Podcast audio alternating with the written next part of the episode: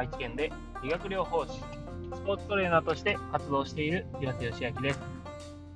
2022年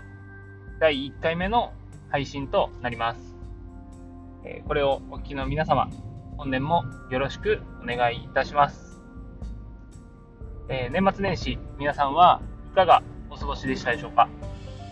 私はですね、家族とゆっくり過ごすことができて、えー、最近はですね、毎年家族と初日の出にですね、行っているんですけど、今年はですね、えー、31日から1日にかけてですね、愛知県も雪がちょっとぱらついて、えー、初日の出が見れるかどうかちょっと心配だったんですけども、え実際に朝起きてみると、まあそんなに雪は積もってなくて、で、雲もうっすらこうしていたので、日の出が見れるかなと思って、えー、家族でですね、初日の出に向かって、えー、毎年初日の出を眺めているスポットがあるんですけど、そこに移動して、そうすると結構厚い雲があったんですね。でも、ちょうど太陽が出てくる位置は、こう雲が避けてくれてて、綺麗にですね、えー、初日の出が見ることができました。で初日の出の写真は今回のえ配信のサムネイルの画像にあるので、よければですね、その景色をですね、皆さんも眺めて太陽のエネルギーを感じてもらえたらなと思うんですけど、え実際にその写真よりも、えー、私がこう生で見ているともうちょっと雲が太陽に寄っているようなイメージで、で、えー、まあ、雲がですね、こう太陽に、太陽を隠してしまったら、やっぱり太陽の光、初日の出は見ることができなかったんですけど、まあ、うまい具合に雲が避けて、こう太陽の光をですね、しっかりと、えー、見ることができる、感じることができたので、え今年はですね、その雲のようにですね、えー、まあ、太陽、光り輝く太陽を、まあ、私が関わる方として、そういう関わる方たちの輝きをですね、邪魔しないように、そして最大限に輝かすことができるような一年にしたいなと、初日の出を見て思いました。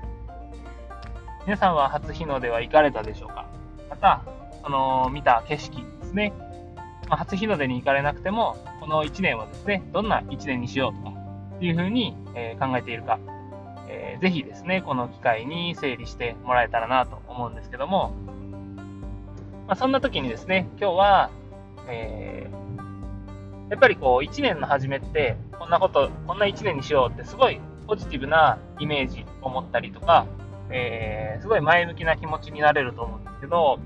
どうしても、なかなかですね、そのモチベーションを1年間継続できなかったり、もしくは1ヶ月継続できなかったりっていうことが、えー、あると思うんですね。なので目標とかもなんかこう具体的な数字を立てると、うん、かえってえその数字を達成できないことによる自己否定みたいなのがあって、目標をこうカチカチやりすぎると、うまくいかないっていうこう報告もあったりするぐらいなんですね。もちろんそれが自分に合ってる人はうまくいくっていう論文もあるみたいで、どっちもそういう論文があるんですね。目標をしっかり立てて行動した方が効果が高いっていう論文もあれば、目標をきちっと立てすぎることによってうまくいかないというか、こう、デメリットもあるというような、えー、論文ですね。っていうのがあって、どっちがいいのかなっていうのは、まあ私自身はよくわかんないんですけど、私もあんまりきちっと数字を決めて、なんかそれを達成できなくて自己否定してしまうよりは、もう少しこう、ふわっと抽象度高くですね、目標を立てるタイプなので、えー、まあ、そこは皆さんが自分が合うようにですね、目標を立てていくといいのかなとは思うんですけども、えー、まずはその立てた目標というか、こう、モチベーションを維持するための方法っていうのを今日はですね、皆さんにお伝えできたらなと思います。で、えー、これは、まあ少し前に、えー、どのエピソードだったかな、母姫を考えるみたいなエピソードで、えー、昨年ですね、配信しているんですけども、まあ、大事なことは、やっぱり何回でも言った方がいいですし、その時と今とで伝えられる表現っていうのも違うと思うので、え似たような話にはなるかもしれないんですけど、新年最初の配信ということで、今日はそこについてですね、話そうかなと思います。で、えー、一番やっぱりこうモチベーションを維持するためにいいなと、私がいいなと思っているのは、自分の死ですね。死を意識するっていうところですね。がすごくこうモチベーションを維持する上で大事なことなのかなと、私自身いいなと感じている部分であります。例えば、長い人生で見たときに、自分が死んだときに、周りの人から、この人はどんな人だったかって、こう、思われたいか。例えば、すごく、えー、真面目で、心優しい人だったとか、明るくて人を笑わせてくれる人だったとか、その自分が死んだ時に、周りの人から、この人はどんな人だったってこう言われたいかっていうのをイメージして行動する。これがまあ母悲鳴を考えるってやつなんですけど、まあ、これが、えー、例えば、1年、1年死んだ時だけじゃなくてもいいと思うんですね。この1年が終わった時に、あなたはこんな人だねとか、こんな風に頑張ってたんだねとか、なんかそうやって、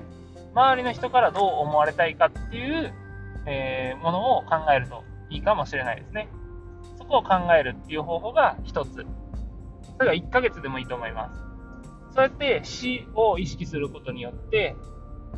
えー、自分がこんな風に思われたいって思えば、それが行動するエネルギーになるので、そうやってうまくエネルギーを変換して行動する、行動し続けるモチベーションにしてもらえたらいいなと思いますし、えー、これは自己承認欲求みたいな感じなんですかね。私の中では、やっぱりこう誰かにこういうふうに思われたいとか認められたいとかっていう思いがある程度強いので、これ結構しっくりくるんですけど、もう一つ死を意識する方法として、えー、じゃあ今死んだら後悔しないかという部分ですね。例えば、もう1ヶ月後に死ぬって思ったら、今やり残していることって何ですか ?1 年後に死ぬって思ってたら、あなたがやり残したこと、後悔することってないですかっていうところですね。そしたら、例えば、自分ではやりたいと思っているのに、手がつけられないこととか、そういうものに、こう、行動する意欲が出たりすると思います。今、この場で自分の人生が過ぎたら、終わってしまったら、それができない。例えば何かこう、なんだろうな、スポーツを、こういうスポーツをやってみたかった。やってみたいっていう思いがあるのに死んでしまったら、多分やっとけばよかったって後悔しますよね。とかなんかこう新しいステージにチャレンジしたいとか、したかったのに、そこを、なんかこう、例えば家族がいるしとか、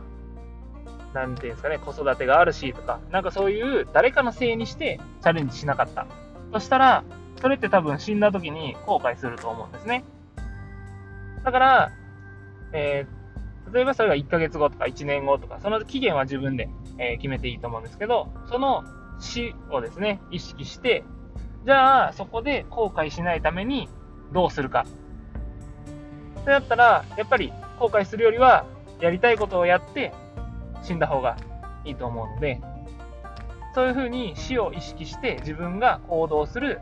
エネルギーにですね、つなげていくっていうのは、えー、本当に私としてはすごいしっくりくる方法なので、ぜひですね、皆さんも自分の死を意識して、えー、行動するエネルギーに変換してはどうかなというところで、えー、今日はですね、新年一発目の配信にさせていただきました。2022年、えー、皆さんも、えー、ぜひですね、後悔することがないように、え今年は行動こんな風にできなかったとか、ことしとけばよかったって後悔することがないように、えー、自分の死をちょっとイメージしてみて、で、えー、それに向かって、えー、何かですね、行動し続けていく1年にできたら、きっといい1年が送れるんじゃないかなと思いますので、ぜひですね、え皆さんもそのように、え自分の目標設定じゃないですけど、行動の、え目標を立ててみてください。私自身もですね、えこの1年、後悔することがないように、新しくですね、チャレンジすることももう決めているので、えー、しっかりと1年間継続して、えー、自分のやりたいことをやり遂げたいなと思います。ぜひですね、えー、今年1年もこのポッドキャストの配信続けていきますので、え、皆さん、え、時間の許す時はお聞きいただけたら嬉しいです。では、えー、第1回目の、年2022年第1回目の配信を終わりたいと思います。今年も、えー、ぜひご視聴ください。